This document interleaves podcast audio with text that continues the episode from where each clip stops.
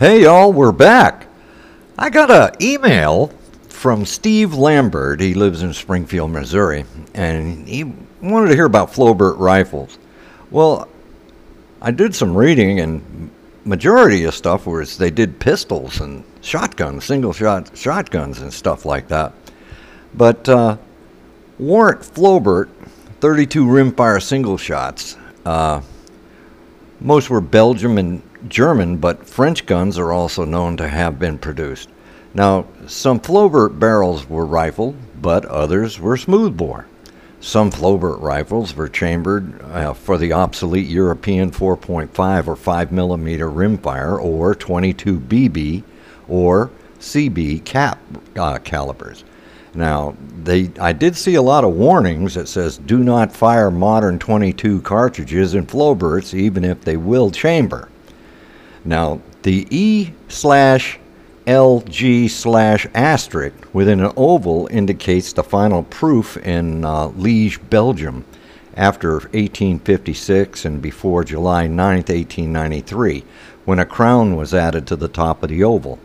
Now, the three main Flobert variants are described and illustrated in single shot rifles and actions by uh, Frank De Haas. That's D E capital H A A S. Now, now the Flobert action had only a massive hammer and its strong mainspring to close the action. Now there was no locking mechanism except the chamber friction of the soft copper cartridge case. The, the extractor was only a little lip on the lower face of one of, uh, of the one-piece breech block slash hammer. Now the second type had a manual side lever extractor, and the third or Warnant type had a hinged U-shaped breech piece with a separate firing pin that flipped over to hold the action closed and move the extractor as it opened. Now, many Floberts were made of very soft steel and designed to sell at the lowest possible price. In 1920, when a box of 100 black power 22 shorts cost 21 cents, the price of a new Flobert rifle was about $2.50. Literally, tons of them were imported into the U.S. between 1885 and 1910 as single shot pistols, rifles, and small bore shotguns.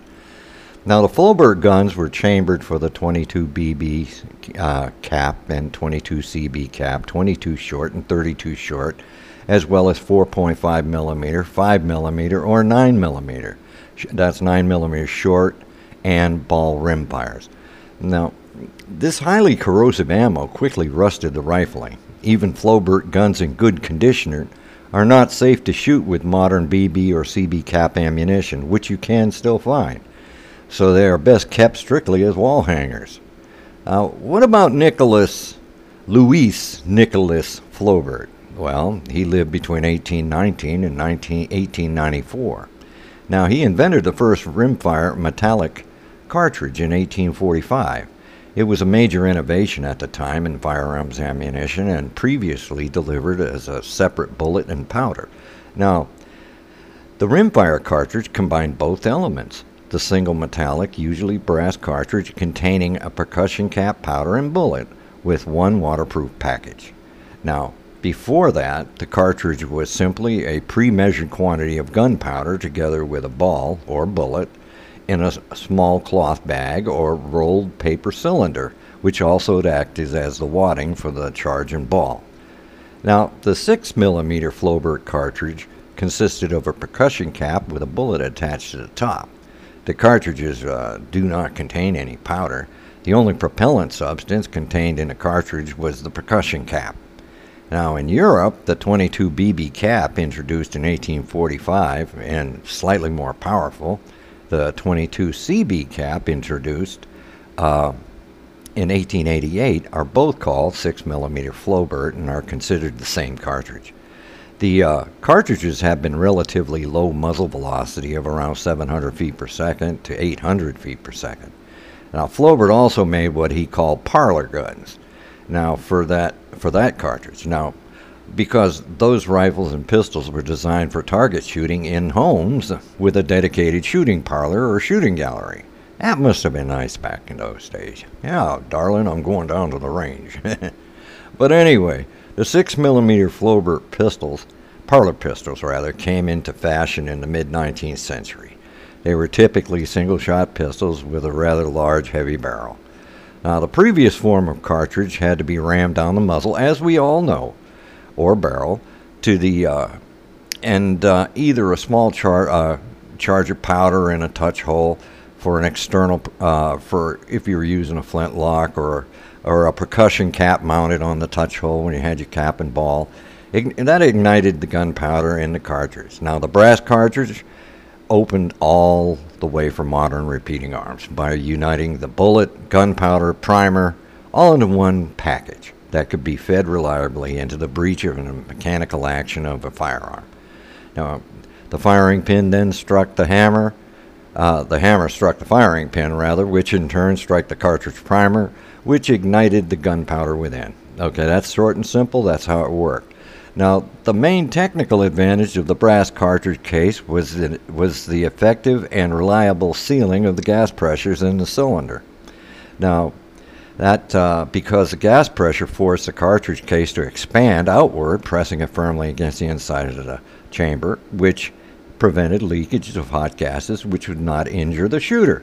So it's greatly simplified the load process and uh, allowed a tenfold increase in the rate of fire over muzzle loaded weapons. Now, metallic cartridges with built in percussion caps called primers are now the standard. Now, the primer cartridges at the base of the cartridge, either with the, within the rim or in a small percussion cap embedded in the center of the base. A center fire cartridge and as a rule, centerfire cartridges, which operate at considerably higher pressures, are more powerful than rimfire cartridges. Centerfire cartridges are also safer because if you drop a rimfire cartridge, it has the potential to discharge if it strikes the ground with sufficient force to ignite the primer. Now, this is practically impossible with centerfire cartridges. Now, I know that's a little, we all know that, but I thought I'd just throw it in. And anyway, in Europe, 9mm Flobert smoothbore shotguns are commonly used by gardeners and farmers for pest control and face very little or no restriction, even to countries with strict gun laws.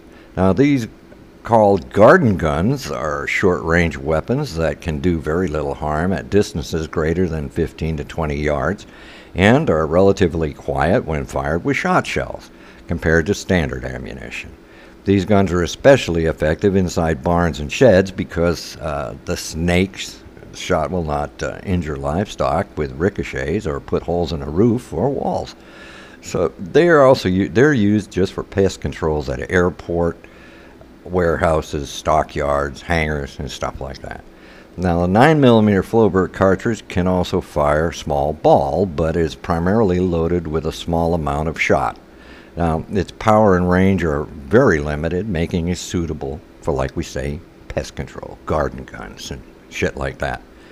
Fiocchi makes uh, 9mm Flobert rimfire ammunition. It uses a 1 and 3 quarter brass shot shell, firing a quarter ounce of number 8 shot with a velocity of 600 feet per second. Now you got gallery guns. They're called gallery guns, Flowbert guns, parlor guns, saloon guns. They're all a type of firearm designed for recreational indoor target shooting. These guys, these guns are developed in 1845 when French inventor Louis Nicolas Flobert created the first rimfire metallic cartridge by modifying a, production, a percussion cap to hold a small lead bullet. And then the 19th century gallery guns were typically pump action rifles chambered in 22 short. Gallery guns are still manufactured, although by the late 20th century they have been eclipsed by air guns for the purpose of indoor shooting. Now, like we said, their gallery guns are small bore, single shot pump action rifles, typically in 22 short.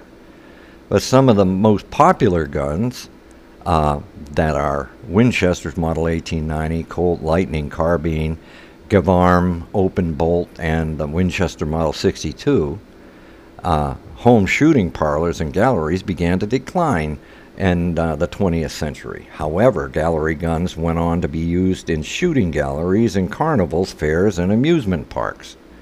So, by the late 20th century, gallery guns have been eclipsed by air guns for the purpose of indoor shooting, like we've been saying, and at the fairs and all this other stuff. I was a kid. Uh, we they used to give us the air guns. They didn't trust us with a gun, you know.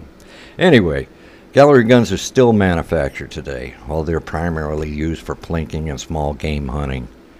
Now, the Frenchman uh, Louis Nicolas Flobert, who invented a rimfire cartridge, the 6 millimeter cartridge consisted of just a percussion cap. Let's recap a little bit with a bullet on the top. But uh, in Europe, they introduced in 1845 the slightly more powerful 22 CB cap and the 22 BB cap. They're all called Flobert cartridges and are considered the same. Then um, now they had parlor pistols. Now they came into fashion in the mid 19th century and they typically featured heavy barrels and were chambered in a small caliber. They were used for target shooting in the house. Those must have been the days.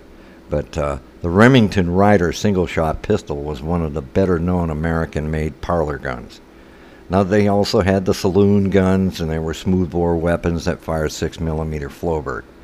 And, uh, but can be uh, can refer, uh, refer to a larger caliber firearm that was made to shoot a smaller caliber round in in in indoor shooting galleries by use of uh, a chamber insert called a Morris tube.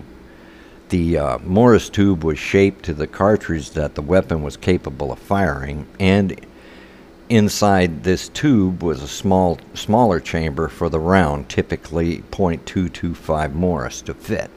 So you had a, a heavier barrel and everything. You had this insert you put in it. So if you wanted to put a smaller chamber, a smaller bullet into it, and shoot it in the house. So that's what that was about.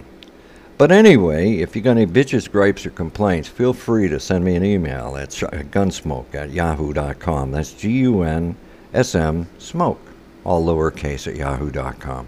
Or go to our Facebook page, Gunsmoke Gunsmoke. Send us some pictures. Send us some. Uh, just get on there and tell us what you're doing. Love to hear from you. So until the next time, y'all take care.